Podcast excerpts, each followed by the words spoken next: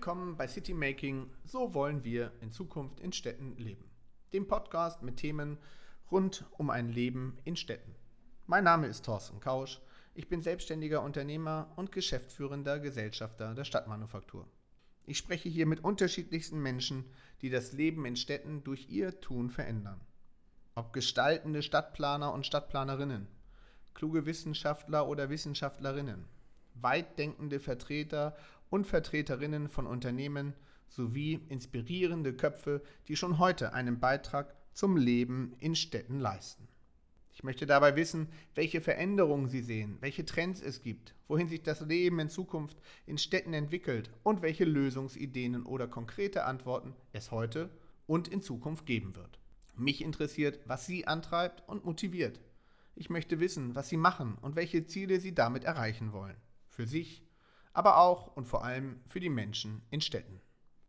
Und nun freue ich mich auf den nächsten Gesprächspartner.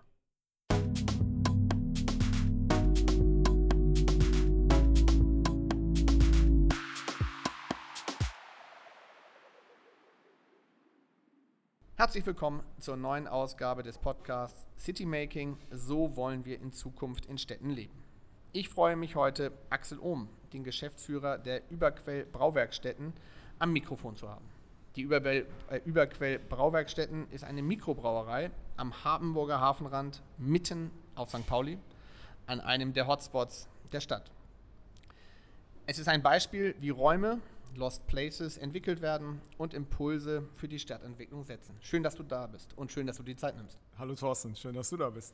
Wir haben schon angefangen mit einem leckeren Bier. Ähm, das Wetter in Hamburg ist natürlich äh, exzellent. Insofern freue ich mich, dass wir uns jetzt ein bisschen mit den Themen beschäftigen können. Ähm, erzähl mir doch mal ein bisschen, wie bist du äh, zu dem Thema gekommen? Zu dem Thema ähm, Gastro, zu dem Thema aber auch Aktivierung von Plätzen über Gastro. Da ist ja deine Vita eine ganz spannende Verknüpfung dazu. Ja, Thorsten, dein Intro hört sich so an, als hätte ich mein Leben lang schon mit Stadtentwicklung und der Entwicklung von Räumen zu tun gehabt. Das ist nicht so. Ich bin einen ziemlichen Zickzackkurs gefahren und habe viele verschiedene Sachen in meinem Leben mitgenommen. Ähm, ging los, dass ich ähm, nach der Schule äh, zehn Jahre tatsächlich Profisportler war. Ich war äh, Pro-Windsurfer. Es gibt eine Windsurfing-Pro-Tour um die Welt. Äh, Namen Robbie Nash, Björn Dunkerbeck hat man vielleicht schon mal mitbekommen. Sollte man schon mal gehört haben, der mit, ein oder andere. Mit denen bin ich halt über zehn Jahre rumgefahren, habe natürlich unendlich viele Länder auf der Welt besuchen dürfen. Ähm, danach bin ich tatsächlich in einen Konzern gegangen, ähm, zu Remsmar, war erst in Deutschland und dann international für eine äh, bekannte internationale Zigarettenmarke verantwortlich, habe wiederum die Welt kennengelernt aus einer anderen Perspektive, habe dann radikalen Cut gemacht, äh, unsere Kinder wurden geboren und wir sind im Jahr 2000 nach Südafrika gegangen, in ein Land, was vor großen Herausforderungen stand äh, und immer noch steht. Ähm, aber mir war es, uns war es wichtig, unseren Kindern auch einen anderen Kulturkreis mit irgendwie auf den Weg zu geben. Und äh, die Lebensideen ja, und Vorstellungen haben wir da über zehn Jahre umgesetzt. Und dort war meine Hauptaufgabe neben dem Thema Eco-Safaris und Tourismus ähm, wirklich mit ganz fantastischen Anbietern im südlichen Afrika vor allem Township-Projekte mit zu begleiten und aufzubauen, gerade im Zusammenhang mit dem FIFA World Cup 2010, aber auch für die Stadt Kapstadt, aber auch für, sage ich mal, interessante Partner, Supporter der WM, die gesagt haben, wir können hier nicht nur Champagner schlürfen und uns für nichts interessieren und Fußball gucken, sondern wir wollen irgendwas hinterlassen. Ähm, dann gab es eine Familienabstimmung äh, Ende 2010 und wir sind in Deutschland gelandet und ich bin zum Gastronom geworden und Bierunternehmer und jetzt auch Biersommelier und äh, wir sitzen heute ja, in einem schönen ehemaligen Lost Place, der sich wieder ein bisschen entwickelt hat. Ähm, wenn wir noch einmal auf Süd Südafrika gucken, ähm, weil das dich ja doch stark geprägt hat. Du hast gerade von den Township-Projekten gesprochen und der Nachhaltigkeit, die ja tatsächlich auch mit dem FIFA World Cup verbunden war und einigen Partnern, die das auch für wichtig erachtet haben, nicht nur oberflächlich ähm, äh, Washing zu betreiben, in welcher Form auch immer, sondern tatsächlich auch Projekte zu initialisieren. Ähm, wir hatten vorhin im Vorgespräch hatten wir äh, das Thema sozusagen der Entwicklung von Kapstadt. Das war ja so das Areal, wo du ganz stark äh, auch in den Townships unterwegs warst. Und der Frage, wie hat sich eigentlich dort sozusagen, wie haben sich Lost Places dort entwickelt und welche Bedeutung hat eigentlich das Zusammenbringen von Menschen gehabt? Vor allen Dingen auch mit der Historie der Apartheid, mit dem Change in äh, Südafrika, ähm, den, den verschiedenen Hautfarben, den daraus resultierenden Konsequenzen. Ähm, wie hast du das wahrgenommen und wo gab es da sozusagen Verknüpfungen zu dem Thema Lost Places, aber auch zum Thema Gastro? Also ich, ich, muss dazu sagen, ich war seit Anfang der 80er Jahre in Südafrika. Das war ähm, State of Emergency, also Ausnahmezustand herrschte. Die Einreisebedingungen waren der Wahnsinn. Wir sind ausgezogen worden bis auf die Unterhose und, und, und. Ähm, und dann gab es im Prinzip natürlich wahnsinnige Entwicklungen. Ähm, der Tag der Mandela-Freilassung, ja, ich habe ihn miterlebt auf der Grand Parade und viele Hoffnungen natürlich bis zu den ersten freien Wahlen. Und was ändert sich nun für uns? Die große Frage der Bevölkerung, die diskriminiert wurde über Jahrzehnte und natürlich viel Hoffnung äh, schöpfte mit der neuen Regierung. Ähm, man kann das natürlich äh, global betrachten oder über das ganze Land. Ich habe immer eine besondere Affinität zu Kapstadt gehabt und als klar war, dass der World Cup nach Südafrika kam, ähm, bin ich recht früh mit der Stadt Kapstadt zusammengekommen und wir haben gesagt, was sind die Katalysatoren, um unterschiedliche Entwicklungen mit anzuschieben. Also da gab es viele Bereiche, mit denen hatte ich gar nichts zu tun. Das Metrobus-System zum Beispiel in der Stadt, was, es seit, den, was seit dem Weltcup besteht. Das ist ein öffentlicher Personennahverkehr, was für einen Europäer das Normalste der Welt ist. Aber in Südafrika gibt es ein Black, ein Black Taxi-System. Das sind Organisationen, ja, die machen ihr Geschäft und das hat nichts mit ähm, dem öffentlichen Raum zu tun. Das sind, ähm, läuft einfach anders. In Kapstadt ist es aufgebaut worden. Wir haben vor allem äh, Fußball als Dimension genutzt, um in den Townships ähm, mit Kids äh, und den Herausforderungen zusammenzukommen, über Volunteers, über Leute, die angestellt waren und immer noch sind, ähm, um einfach, ähm, wenn man direkt vor Ort Sachen anzugehen. Ähm, das war, da war ein relativer Hype, vieles ist auch nicht umgesetzt worden.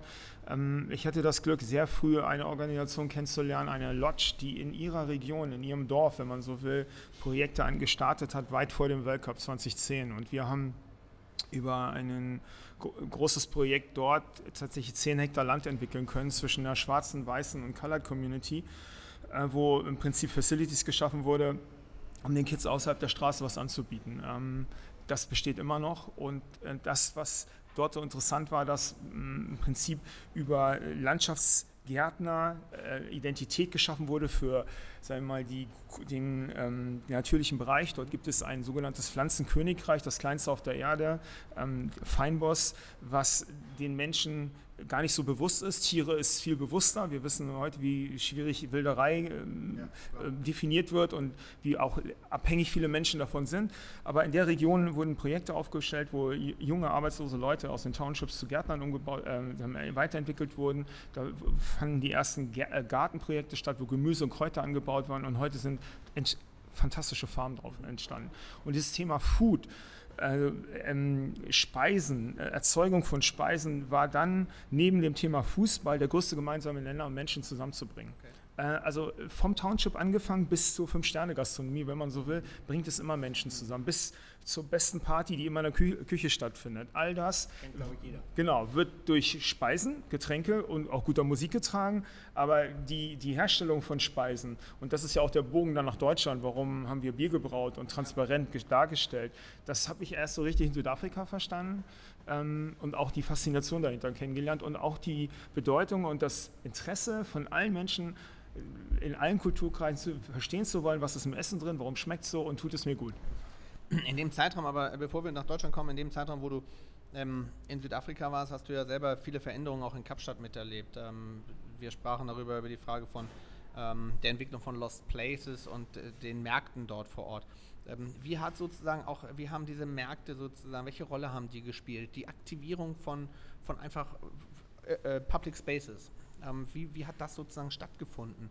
War das auf einmal so, dass man äh, sich bewusst dort getroffen hat? War das so, dass es ein sukzessiver Prozess war, der sich kontinuierlich weiterentwickelt hat, also ein kleines Pflänzchen, was immer größer wurde? Wie habe ich mir das vorzustellen? Also, ähm, ich hatte einerseits natürlich mit äh, Stadtentwicklung zu tun, weil wir in den Townships natürlich in den öffentlichen Raum eingegriffen haben, weil wir Flächen brauchten, um Pitches zu stellen, um soziale Räume zu schaffen. Mhm. Habe dort die ganze planerische Seite kennengelernt. Getragen wurde. Der FIFA World Cup damals, äh, wie wahrscheinlich heute auch alle anderen World Cups, ein großes Ereignis vom Stadtmarketing oder von speziellen Vehikeln, die geschaffen wurden um die Spezialisten zu beschäftigen, die sich dann mit, in maximal engen Zeitfenstern mit großen Aufgaben auseinandersetzen müssen und interagieren müssen mit allen Institutionen einer Stadt oder einer Region. Ähm, in, in, Kapstadt war es so interessant zu sehen, dass natürlich in verschiedenen Bereichen Entwicklungen stattgefunden haben. Und es gibt einen Stadtteil, Woodstock, der war eine No-Go-Area für viele, mhm. viele Jahre. Ähm, und dort hat sich ein Markt entwickelt. Und der Impuls kam nicht von der Stadt. Okay, er kam, spannend genau, ähm, es war auch nicht Stadtmarketing gesagt haben, da könnten wir mal was machen, sondern da waren es Leute, die gesagt haben, wir glauben an Lebensmittel, an die Herstellung, wir sind irre was wir hier in den Bergen machen oder um, die, um den Kornbelt, um Kapstadt herum. Wir, wir wissen, was europäische Märkte sind, afrikanische Märkte funktionieren grundsätzlich anders. Wir wollen den Großstädtern etwas zeigen, was funktioniert und wir glauben auch an unsere Produkte. Mhm. Und so hat man relativ früh mit dem Entstehen der Bio- oder Organic-Bewegung, Kapstadt ist da sehr offen gewesen, äh, im Prinzip einen Raum erschlossen, abgefuckte Biscuit Mill hieß das ja. damals. Daraus ist der Neighborhood Market entstanden, der mittlerweile weltweit bekannt ist. Und Absolut. jedes Jahr, ich würde mal sagen, so in Schritten von 100 bis 250 Meter Radius hat sich dieser Stadtteil weiterentwickelt. Heute ist es eine Prachtstraße fast geworden. Wenn man aus, aus dem CBD-Bereich von Kapstadt nach Woodstock fährt, gibt es fantastische neue Entwicklungen, gibt auch tolle restaurierte Gebäude viktorianischer Art und so weiter. Und viele Manufakturen haben sich angesiedelt. Und da waren es letztendlich Künstler, mhm. also Lebensmittelkünstler, genau. äh, Galeristen, ja. Kleinhandwerker und so weiter, die gesagt haben, hey, das ist was, hier entsteht was. Und in der ersten, von der ersten Sekunde war natürlich die Bevölkerung mit integriert, auch wenn sie am Anfang nur Parkplätze verkauft hat oder so, aber es ist ein, es ist ein Business entstanden und der Stadtteil hat sich gedreht. Und das ist faszinierend zu sehen, ähm, wie im Prinzip ähm, sag ich mal, Neues geschaffen wird, nicht unbedingt, weil ganz viele verdrängt wurden, ähm, ich kenne die heutige Situation nicht mehr genau, aber damals war es ein Aufblühen eines verlorenen Stadtteils. Das ist ja im Endeffekt etwas eine schöne Überleitung auch zu dem, was dich dann in Hamburg bewegt hat, weil ähm, äh, auch du hast dich dann an einen äh, Lost Place gewandt, hast geguckt sozusagen, was kann man in Hamburg dann machen und bist äh, mit der Aufgabenstellung ähm, mit verschiedenen Partnern zusammen, unter anderem Ratsherrn als äh, Ankermieter, was die Brauerei betrifft, in die Schanze, in die Hamburger Schanze gegangen ähm, und hast dort die Schanzenhöfe, also tatsächlich einen Ort, der bis dato wahrscheinlich sehr ähnlich, also was die Parkplatzsituation anbetrifft, ein riesengroßer Parkplatz. Ansonsten war da keiner wirklich gern gesehen. Drumherum war ein ho relativ hoher Drogenkonsum. Also auch dort äh, etwas, wo ähm, ja tatsächlich der Name Lost Places gut äh, das tituliert hat. Ähm, was hat dich da an der Stelle äh, motiviert, ähm, sich diesem Raum auch anzunehmen tatsächlich? Ähm, und auch an der Stelle, welche, ähm, welche, welche Lerneffekte konntest du sozusagen auch dort aus deiner Zeit aus ähm, Südafrika mitnehmen? Also ihr habt ja ganz stark auf das Thema Bier gesetzt, insofern auch auf das Thema Food im eigentlichen Sinne. Nicht jeder versteht, dass Bier gleich Food ist, aber ähm, ist jetzt mal, setzen wir mal synonym als gleich. Ähm, also, wie ist da die Verknüpfung gewesen? Was hat das ausgemacht für dich? Ja, wichtig ist, dass die ganze Entwicklung natürlich mit unterschiedlichen Experten stattgefunden hat und Leuten, die es grundsätzlich nachher alle zusammen ermöglicht haben. Aber auch dort musste erstmal eine Vision entstehen. Also es gab einerseits den Vermieter, dem Fall der Fleischgroßmarkt mit dem Geschäftsführer, der gesagt hat, da kommt nicht IT rein, wir möchten was anderes machen. Ähm, schräge Entscheidung, weil so viel einfacher mit IT-Unternehmen zu arbeiten, da ist immer Geld und solide Basis vorhanden. Ähm, Handwerksbetriebe sind laut, vielleicht manchmal ein bisschen dickköpfig und so weiter, gar nicht so einfach. Aber die, die Grundidee, die Intention war da und dann äh, natürlich mit Partnern zusammen dort ähm, eine Gastronomie geschaffen, Innenhof, eine Marktsituation, äh, einen, einen sogenannten Maisräume, also Meeting Incentive Conference Räume und Plusbrauerei und Einzelhandel. Das waren schon relativ viele Sachen, die in der Zeit damals einzigartig in Deutschland waren. Ähm, die größte Herausforderung war nicht zu sagen, ach, das hätten wir ganz gerne, sondern im Prinzip das auf verschiedene Schultern zu verteilen und diese die Grundidee mit anderen zu teilen, sodass in eine ähnliche Richtung gegangen wird. Und dann natürlich, weil es ein sensibler Stadtteil ist, Gentrifizierung ein Riesenstichwort in der Schanze, ähm, war es wichtig, und das haben wir auch gemacht von der ersten Sekunde an, uns an alle Bewohner zu wenden. Wir haben eine Postwurfsendung gemacht, dreieinhalbtausend Briefkäste äh, mit, mit, einem Infoflyer ausgestattet. Wir haben alle eingeladen, sind nicht alle gekommen, und haben uns an die Zum Wand Glück. Haben uns hingestellt und haben gesagt, was wir vorhaben. Natürlich gab es da ganz kritische Fragen, warum Bier braucht kein Mensch mehr und so weiter. Ähm, warum noch eine Gastronomie, noch mehr Tourismus hier und so weiter. Aber wir haben uns gestellt. Und ähm, ich glaube, das ist das Entscheidende. Man kann nicht auf einem weißen Stück Papier oder fantastische Pläne nur schmieden, wenn man nicht weiß, in welchen äh, ähm, Raum man geht, welche Emotionen herrschen dort. Und äh, genau, genau, da würde ich reingehen ähm, äh, wollen. Was sozusagen hat war, war die Motivation für euch? Warum ist genau diese Verknüpfung aus dieser Perspektive zum, zu, der, zu der DNA des Raumes? Also zu dem Verständnis dessen, was findet dort eigentlich Akzeptanz? Ihr habt eine Idee, aber ähm, die muss ja auch akzeptiert werden. Äh, wie ist da sozusagen, was hat euch da auch ähm, getriggert? Woher kam das, dass das genau der richtige Schritt ist, das miteinander zu kombinieren?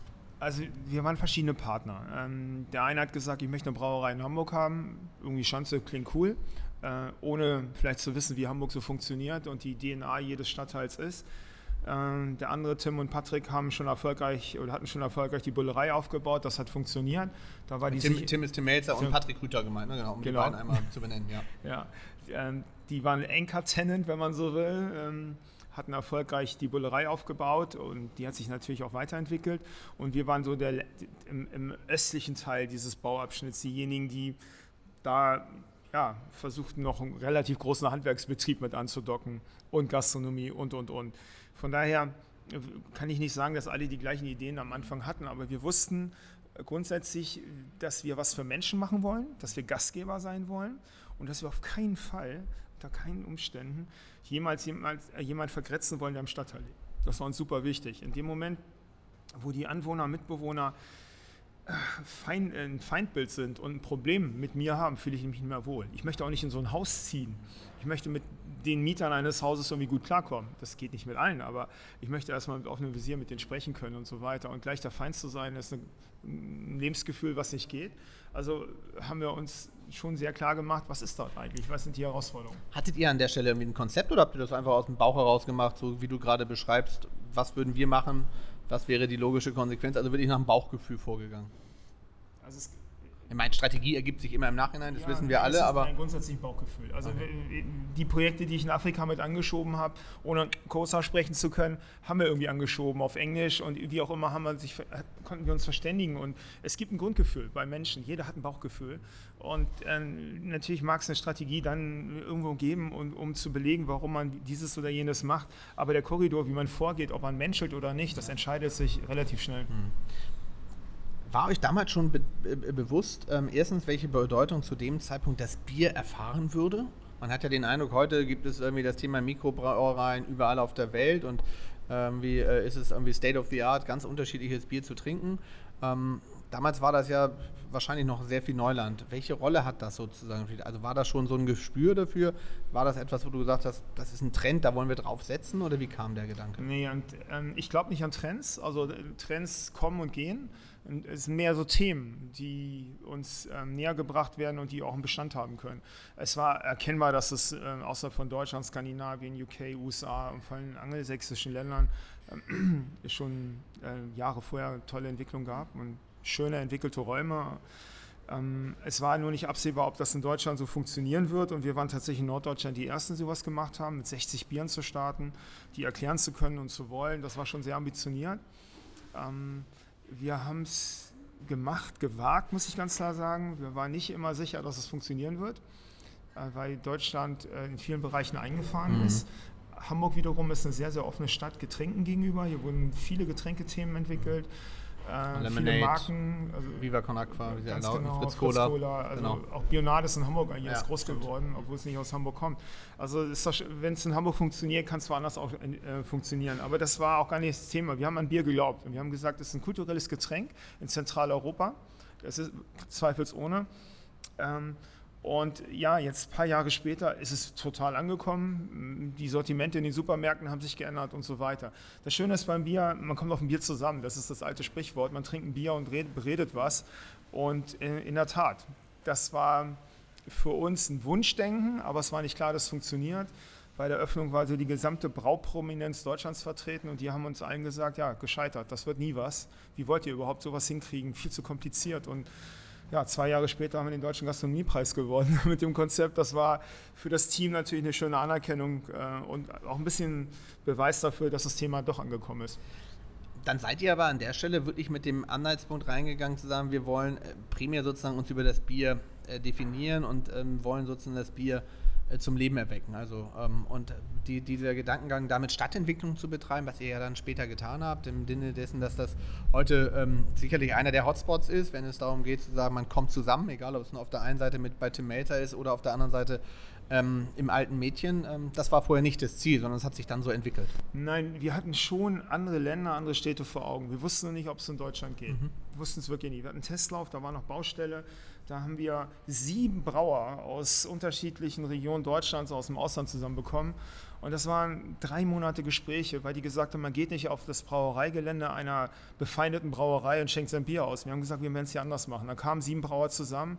Es waren über 1000 Leute da. Ähm, und das war was völlig anderes. Keine Promo-Girls haben ein Bier angeboten, sondern die Brauer standen dahinter. Und es war für uns so der Beweis, das wird in Hamburg funktionieren. Wir haben gesehen, dass dieser Innenhof, die Marktplatzfläche funktioniert, haben da relativ früh die Vorgänger von Streetfood-Märkten, hießen in Hamburg Hallo Frau Nachbarmärkte, haben unterschiedliche Märkte, Veranstaltungen, Konzerte veranstaltet und, und, und. Und auf einmal hat dieser Innenhof, den es ja auch nicht gab, der praktisch rausgeschnitten wurde oder entdacht wurde, auf einmal Leben bekommen. Und, daher, äh, und das ist heute alles noch vorhanden. Es funktioniert toll und hat gezeigt, dass das Marktplatzsituationen ganz tief in unserer DNA sind. Zusammenkommen mit ähnlich gesinnten Menschen, dabei konsumieren, sprechen, kulturell irgendwas erleben oder animiert werden ähm, war im Prinzip die große Leistung vom alten Mädchen. Und ähm, das war in der Form in Hamburg nicht unbedingt so. Wir haben klassische Märkte in den Stadtteilen, das sind Konsumermärkte, da kaufe ich mein Obst, mein, mein Brot und was auch immer. Aber das war eine Mischung aus Konsumieren, Sachen entdecken, Filme schauen, WM, andere Brauer kennenlernen. Erlebniswelt halt genau, einfach. Eine kleine ne? Erlebniswelt. Ein kleine Erlebniswelt, ne? Ja, genau. genau bei der Auswahl auch da wiederum äh, zu gucken, sozusagen der Partner. Du hast das gerade so nebenbei gesagt, wir haben den irgendwie den Hof, den Innenhof aktiviert mhm. mit ähm, Hallo Frau Nachbarin und so war das auch wieder aus dem Bauch? Also ging, seid ihr da eurem Bauchgefühl gefolgt oder gab es da auch wiederum eine klare Prämisse, es müssen regionale Partner sein, die unmittelbar vor Ort verankert sind, um diese Verknüpfung zum Schanzenviertel und Karoviertel zu gewährleisten? Also es ist immer einfach, jemand, mit jemandem zusammenzuarbeiten, der Local Hero ist, so nennen wir die immer. Die Leute, die irgendwo in ihrer Region was bewegen, aus unterschiedlicher Motivation heraus, aber etwas für die Region und nicht gegen die Region machen wollen. Ich meine, so sind wir auch mit Hamburg Marketing zusammengekommen. Ich, gesagt, ich, erinnere mich dunkel. ich erinnere mich dunkel. Und dann sagen wir, gut, dann probieren wir es mal zur Weihnachtsfeier auf. Und wir haben gesagt, hey, wir haben eine tausendjährige Geschichte und ich werd, wir werden euch das mal zeigen. Und äh, Hamburg hat natürlich auch historische Elemente. Und ich habe immer gesagt, Hamburg hat irre viel Bier in, der, in, seiner DNA, was leider alles verloren gegangen ist und jetzt wieder entsteht. Aber es ist im Prinzip nur Symbol dafür, dass wir hier in einer wahnsinnig reichen Region leben, wo fantastische Böden in Schleswig-Holstein, sandige Heideböden, ein Fluss, der mittlerweile irre sauber ist, viele Fische wieder hat, unglaublich viele Rohstoffe und, und Grundbedingungen zusammenfasst, ähm, die für das Thema Kulinarik als solches ein Erlebnis sind und was ganz außergewöhnlich sind. Viele Städte und Regionen haben das gar nicht in der Fülle, wie wir. Aber das war dann ja sozusagen auch dann der Impuls, den nächsten Schritt zu machen. Du bist dann irgendwann ähm, seid ihr da raus, habt entschieden sozusagen, ihr müsst mal was Neues ausprobieren und habt euch dann ähm, des nächsten großes Projektes angenommen, wo wir jetzt auch gerade sitzen, im, im Überquell. Wirklich ein Lost Place, genauso wie es vorher die Schanzenhöfe waren, äh, zwischen dem Fischmarkt und den Landungsbrücken, ähm, direkt unterhalb der Hafenstraße, der berüchtigten Straße in den 80er Jahren, ähm, wo es hier äh, äh, zu großen Ausschreitungen kam. Wo schon in einer Location, wo schon mehrere auch gastronomische Konzepte gescheitert sind. Das ist ja immer so ein Indikator, wo man sagt, ist schon wirklich eine Herausforderung. Wie war auch da wiederum die Frage, warum genau dieser Ort? Was hat euch daran gereizt? Und im selben Atemzug, wie seid ihr es angegangen? Ähm, ja, gereizt hat uns, wir sagen immer, wenn uns was berührt, das ist ein Ort mit Seele oder da, da steckt viel mehr hinter. Das kann man nicht sofort in Worte fassen, das ist wieder ein Bauchgefühl. Die Recherchen danach haben Unglaubliches ergeben. Ich habe irgendwann herausgefunden, dass diese, dieser Platz, wo wir heute sind, früher eine Tranbrennerei war. Hier wurden Wale aus dem Nordatlantik die Elbe runtergeschleppt, zerlegt. Das Öl hat man genutzt, um das alte Hamburg in den, innerhalb der Stadtmauer noch zu befeuern. Ähm, äh, dann hat es sich weiterentwickelt zu einer Markthalle, dann war es ein Luftschutzbunker, dann war es eine, Deutschlands erster Jazzclub, genau. Wahnsinn.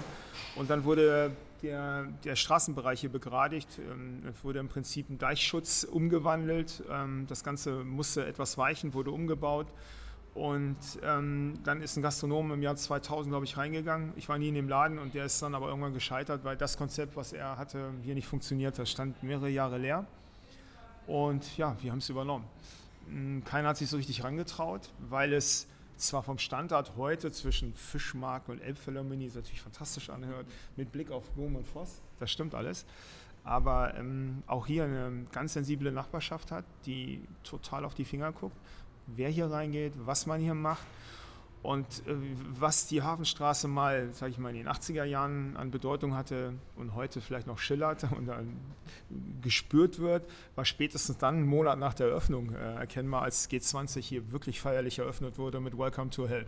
Ähm, ja, das muss man erklären. Hier war der Ort, wo die erste große Auseinandersetzung und das erste große Aufeinandertreffen zwischen Polizei ja. und den G20-Gegnern existierte, mit Einsatz von Tränengas und allem, was man so äh, in den Medien und in den äh, äh, ja, verfolgen konnte. Also die Stadt war verbarrikadiert und wir mussten uns entscheiden, wie gehen wir damit um. Machen wir das auch? Machen wir alles dicht? Wir haben es aufge wir hatten, haben das überall geöffnet. Wir haben gesagt, jeder, der wirklich hilfsbedürftig ist, kriegt hier Wasser, kriegt hier eine, eine Pizza. Wenn er spenden kann, kann er spenden, wenn nicht, nicht. Ähm, wir sind aber da. Wir können hier nicht einfach abhauen, in Urlaub fahren, es ignorieren, dass genau diese Demo hier vor der Tür stattfindet. Ja. Dass letztendlich hier nichts zerstört wurde, die Bude nicht abgebrannt wurde, hätte genauso gut sein können. Es sollte so sein. Ähm, und war für uns eine unglaubliche Erfahrung, die keiner mehr vergessen wird in der ganzen Zeit. Ähm, und das war für uns aber auch so nachher die, der Punkt, äh, dass wir festgestellt haben, wir sind angekommen. Also man hätte uns hier platt machen können. Sowohl die Polizei, aber auch alle internationalen Demonstranten und das ist eben nicht passiert. Wir haben uns scheinbar richtig verhalten und wir waren offen. Und das Schönste war im Prinzip am Montag nach dem G20-Gipfel äh, ganz viele Anwohner hier unten zu erleben, die gesagt haben, oh, ihr habt es geschafft, hier ist nichts kaputt gegangen und so weiter. Toll, klasse, schön, dass ihr hier seid das war für uns das Gefühl, hey, wir sind angekommen. Wie viel Zeit habt ihr im Vorwege sozusagen, als ihr euch mit der Location beschäftigt habt, aber im selben Abend so, als ihr ange und die Entscheidung stand vielleicht sogar schon, äh, mit dem Umfeld befasst? Also auch da wiederum gleiches Thema wie ähm, bei dem alten Mädchen ähm, sich anzugucken, wer sind wiederum äh, die Heroes, die Local Heroes, mit denen man sprechen muss, die wirklich was bewegen wollen, die sich auch verantwortlich für das unmittelbare eigene Wohnumfeld oder Arbeitsumfeld schaffen. Also das war einerseits die Kirche, Pastor Wilms natürlich. Ähm, wir hatten damals im alten Mädchen äh, ganz, ganz früh die ganzen Lampedusa, äh, die erste Gruppe von Lampedusa-Flüchtlingen eingeladen zum Essen. Wir haben den Laden abgeschlossen, haben gesagt, wir kochen heute für sie. Ähm, war ein afrikanisches Essen natürlich mit unterschiedlichen Stilrichtungen. Und so haben wir uns Jahre vorher kennengelernt, ohne zu wissen, dass wir uns nochmal über den Weg laufen ungefähr. Und Pastor Wilms hat uns dann tatsächlich an die Hand genommen, hat uns die unterschiedlichen Leute vorgestellt und wir haben die ganzen Herausforderungen mitbekommen. Vom Park Fiction, Hafenstraße, die Schule natürlich und so weiter. Eine der Kernentscheidungen war auch das Filet-Teil dieses Grundstücks hier das ist ein Dachbereich, ähm, nicht gastronomisch zu nutzen als VIP-Area, sondern da haben wir heute ein Urban Farming-Projekt zusammen mit der Schule stehen. Ich glaube, das ist so der größte Beweis, dass wir hier auch nicht nur auf den Umsatz gucken und nicht nur Gastronomen sind, sondern sagen, das schöne Stück da oben, das wäre fantastisch für die Schüler auch mitzunutzen, um mehr über das zu lernen, was täglich auf dem Teller steht. Wie viel, wie, wie viel Raum und wie viel, wie viel Bedeutung sozusagen hat aus deiner Sicht, wenn man das jetzt mal abstrahiert, du hast das gerade bezogen auf ähm, das Filetstück sozusagen, wie viel Bedeutung hat auch, haben auch solche Signale an ein Umfeld zu sagen, wir, wir kapitalisieren nicht jeden Quadratmeter, sondern wir sind uns der Bedeutung und der Verantwortung für den Raum und damit nicht nur für den eigenen Square Meter Bereich, sondern faktisch auch für die für die Area around sozusagen mitverantwortlich. Welche Bedeutung nimmt das ein, auch als Signal in so, ein, also, in so eine Community? Wir, genau, wo stehen wir eigentlich heute? Was ist unsere Definition von Städten? Ich bin selber in einer Trabantenstadt groß geworden, Wolfsburg. Äh, die wurde zusammengewürfelt. Menschen wurden aus Schlesien im Ruhrgebiet zusammengebracht. So, jetzt baut man schon Autos zusammen. Hm. Ähm, ich ich mich, habe mich da nie heimisch gefühlt. Äh, ich habe es aber erst ähm, festgestellt, als ich abgehauen bin und ich bin nie wieder eigentlich zurückgegangen. Ähm, trotzdem natürlich auch interessant, wie sich die Stadt weiterentwickelt hat mit dem großen Arbeitgeber und so weiter. Ähm, wir sind in Deutschland an einem Punkt, wo nach der Wiedervereinigung viel, viel positive Energie zusammengekommen ist, die Metropolen gewachsen sind. Wir haben eine Spezialisierung gesehen von Berlin als Regierungsstadt, die sich neu erfunden hat. Wir haben den, den Hightech-Belt äh, um München herum. Wir haben Hamburg mit Old Business, aber auch neuen Ansätzen. Jede Stadt hat so, ist sich natürlich treu geblieben, aber keine Stadt ist eine Megastadt geworden. Berlin hat eine unglaubliche faszinierende Ausstrahlung, gehört aber meiner Meinung nach nicht zu den Megastädten. Ist in keinem dieser BRIC-Länder zu Hause, wo eine ganz andere Dynamik ist. Daher können wir heute sehen, wie haben sich eigentlich Megastädte entwickelt, was sind Dinge, die wir überhaupt nicht wollen, äh, was sind Dinge, die, muss man sich viel, die man sich viel genauer angucken muss und so weiter. Ähm, ich, ich, ich, glaube, der, der, der, Teil einer Stadt, den wir in Berlin Bezirk, in Hamburg Stadtteil nennen, bekommt immer mehr Bedeutung. Ähm es gibt ja immer regionalere Identifikation. Nicht? Du hast ja eine Situation, ja. dass du die, äh, durch die Globalisierung ähm, insgesamt Orientierung verlierst und damit natürlich der regionale Raum, das, was du vermeintlich noch für dich selber bewerten kannst, immer mehr an Bedeutung gewinnt, weil du da dich sicher fühlst, weil das für dich gewohnt ist, ähm, dich darin auch zu bewegen. Und das nimmt natürlich ganz viel, dadurch kriegt es ja auch diese Bedeutung, die es gerade hat. Total. Ich meine, wir sind ja seit fünf Jahren oder noch länger auf der Suche nach unserer Heimat. Ne? Der Begriff Heimat ist enorm gekommen. Und für die einen ist es die Geburtsstadt oder der Ort, wo ich aufgewachsen bin. Für anderen ist das Ferienhaus, weil sie sagen, da projiziere ich alle meine Wünsche rein. Und, und ganz viele sagen, nein, die, Stadt ist meine, der Stadtteil, meine Hut ist meine Heimat. Und die möchte ich mitgestalten. Und das ist ganz wichtig, dass die Initiativen größer werden, spürbar größer werden. Also wir haben, ich habe vor 20 Jahren die ersten Urban Gardening-Projekte im Ausland gesehen. Die fangen jetzt hier mittlerweile Gott sei Dank auch alle an. Es entsteht was, man trifft sich vor, vor den Türen, man will nicht mehr in totaler Anonymität leben. Und man sieht, ich habe auch die Chance, das mitzugestalten. Und das ist unglaublich wichtig. Und durch dieses Bottom-up mitgestalten entstehen ganz andere emotionale Räume ich nenne es wirklich emotionale Räume. Das ist auch spürbar. Also das ist spürbar, wie die Geschäfte sich ausstatten, wie sie sich verhalten, welche, welcher Mix an Einzelhandel äh, zu sehen ist, welche kulturellen Angebote entstehen und so weiter. Und das ist ein Mega-Thema, weil die Landflucht nach wie vor das große, die, der, der große Challenge ist, Städte wachsen und ohne bottom-up werden sich Städte nie in der Form gestalten und entwickeln lassen, wie es vielleicht auf dem Reißbrett geplant ist oder von Städteplanern oder Marketingorganisationen geplant ist. Das ist ja der spannende Teil. Wie viel kann man eigentlich von einem Bottom-up-Ansatz planen? Ähm, gerade wenn du sagst, äh, da bin ich ja völlig bei dir, dass diese Identifikation mit dem unmittelbaren Umfeld an sich auch das ist, was einen selber motiviert, sich einzubringen. Und natürlich bringe ich mich nur dann ein, wenn ich auch erlebe, dass das, was ich sage und welche Meinung ich habe, auch nachher zu gewissen Ergebnissen führt. Also die Frage lautet, wie viel kann man eigentlich davon planen? Ist dann nicht im Umkehrschluss ist tatsächlich so, dass man an sich erst Lost Places entstehen lassen muss um dann genügend Raum zu geben, um sie dann durch das Umfeld selber entwickeln zu lassen. Wenn das der Fall wäre, gäbe es für viele Mittelstädte und Kleinstädte, die ja gerade das Problem haben der Abwanderung, äh, ja nichts Besseres, als zu sagen, gut, dann müssen wir halt noch mehr ähm, äh, Freiraum geben. Äh, das wird sich von alleine lösen. Aber so ist es dann ja auch nicht. Also ich glaube nicht, dass von außen nach innen Lost Places entwickelt werden können. Ähm, was aber von außen nach innen entstehen kann, ist Freiraum entstehen zu lassen und alte Denkstrukturen aufzubrechen. Wem gehört das Gelände? Muss ich das überhaupt besitzen? Gibt es nicht andere Formen, äh, Gelände zu nutzen mit einer langen Nutzbarkeit. Erbpachtthemen, ne? das ist ja ein Thema. Ne? Wie viel davon an Grundstücken werden heutzutage in den Städten noch verkauft und wie viel davon werden nur per Erbpacht vergeben, beziehungsweise per langwierige Pachtverträge? Ja. Wird ja eine sehr, ist ja eine sehr intensive Diskussion. Ja, das ist ganz, ganz wichtig. In dem Moment, wo ich tatsächlich ähm, bottom-up, äh, Integration der Bevölkerung, der Anwohner haben möchte, muss ich auch meine, mein, mein klassisches Bild von Immobilienbesitz absolut hinterfragen. Ich glaube, es geht nicht. Und, und wir sind ja gerade an dem Punkt von der alten und die neue Welt sich weiterzuentwickeln. Und ich glaube, wir sehen gerade, wie Besitz, wir haben uns vor 20 Jahren noch über unser Auto definiert, also viele. Und heute, wie so ein Auto, to go geht doch. Heute ist es das Fahrrad geworden oder andere. Ich muss es, Sharing ist das große Thema geworden. Und das sind alles neue Ansätze, die vielleicht von der etablierten Generation und die heute an gewissen Hebeln sitzen, nicht mehr so verinnerlicht wird. Warum abgeben? Ich habe mir das hart erarbeitet. Aber all die jetzt nachwachsen, die, die wir brauchen, um sowas mitzugestalten, ein ganz anderes Bild darauf haben. Die nicht das Bedürfnis, wirklich nicht das Bedürfnis haben, äh, dass Mobilität der, größte Wert ist, sondern das sind ganz andere Werte, die vorne stehen. Daher ist, ist glaube ich, wichtig für eine Region oder eine Stadt, äh, die sich an so ein Thema macht, Lost Places zu entwickeln, sich zu hinterfragen, ob die Denkstrukturen und die gelernten Strukturen und die DNA wirklich das Richtige ist und ob es nicht zum Scheitern verurteilt ist. nur weil man sieht, in anderen Städten ist es vielleicht gegangen oder da hat sich entwickelt. Man muss mit, mit diesem Begriff Freiraum enorm spielen und auch zulassen. Und mit den regionalen Identitäten wahrscheinlich auch. Du musst akzeptieren, dass du um eine Straßenecke herumläufst und auf einmal in einem ganz anderen Kosmos bist, obwohl du dich in der gleichen Stadt, geschweige denn im gleichen Bezirk bewegst, Total. aber trotzdem ganz andere Denkmuster auf einmal an den Tag gelegt werden. Und ich glaube, darauf sich einzustellen, also viel individueller und kleinteiliger zu denken, ja. Äh, ist, eine, glaube ich, eine große Herausforderung, die tatsächlich kommt. Absolut. Ähm, der Teil, den ich nochmal äh, sehr spannend finde, ähm, ist ja das, wo, wo du auch immer wieder darauf ähm, hin äh, äh, arbeitest. Ähm, das weiß ich ja aus verschiedenen Gesprächen, die wir in den letzten Jahren auch immer wieder hatten zum Thema Markthallen. Das ist ja das Thema Food und der Fragestellung der Begegnung. Ähm, warum ist das für dich so ein, so ein generell spannendes Thema, was ja nicht nur in Hamburg eines ist, äh, man kann das ja in vielen Städten erleben, dass es schon sehr erfolgreich läuft. Ähm, äh, also wenn man sich jetzt anguckt, Innsbruck hat eine sehr kleine Version einer solchen Markthalle. Ähm, in Wien gibt es das, es gibt es in, in, in München und natürlich Barcelona kennen alle.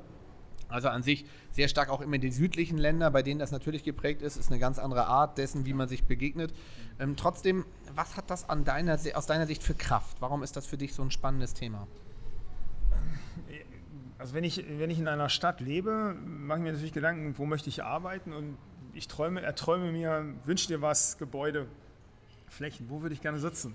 Ich kann sagen, ja, ich möchte im höchsten Haus sitzen, auf die Elbe gucken oder auf den Alex oder sonst wo. Ich sitze oben in der Stadt, aber wie viele Leute können da noch sitzen?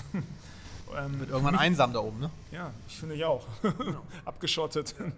Nein, ich glaube, äh, die spannendsten Orte, also für mich, und äh, sind eigentlich die, wo dieses Leben zusammenprallt von unterschiedlichen Menschen, die wirklich, egal aus welchem Bereich sie kommen, wie viel Kaufkraft sie haben, sich um Marktstände drängen, die zwischen Blumenhändlern stehen und so weiter. Und, und solche Hallen haben in Berlin ja auch, äh, auch Cowork Spaces oder wie auch immer, daraus, sage ich mal, Schaffensräume entstehen zu lassen, wo unterschiedliche Disziplinen zusammenkommen, ist für mich die Idealvorstellung. Also ich kann mir nichts vorstellen, Schönes vorstellen, als eigentlich im Gewächshaus zu sitzen und dass, wenn das Gewächshaus noch, sage ich mal, ähm, Leute mitbringt, die mit den Rohstoffen umgehen können, tolles Essen machen und und und, mehr geht eigentlich gar nicht. Gibt, gibt es da erfolgskritische Faktoren? Also müssen das Orte sein, die eine besondere Tradition haben, die besonders eine besondere DNA haben, oder kann man das rein theoretisch auch auf eine grüne Wiese bauen und dort hochziehen? Ähm, ja, der Marktplatz war ja oft der zentrale Platz eines Stadtteils, eines Bezirks. Die, die Idee muss man schon verfolgen, dass dann die grüne Wiese tatsächlich der neue Stadtteil ist. Ich, ich glaube, wir tun uns noch schwer, zumindest ähm, in Zentraleuropa, über neu geschaffene Räume zu sprechen, die dann auch diese Zentralität übernehmen. Das ist ein es hat viel mit Baumaterialien, glaube ich, auch zu tun. Wie viel Wärme oder wie viel Modernität strahlen solche Gebäude ab oder Räume. Ähm, es, es, ist einfacher sicherlich, auf Heritage aufzubauen, auf Historie und da Neues entstehen zu lassen, auch mit Alten vielleicht zu verbinden. Mhm. Und ganz auf der grünen Wiese kritisch. Also, was kennen wir da? Dubai, genau. Abu Dhabi mhm. und so weiter. Hm?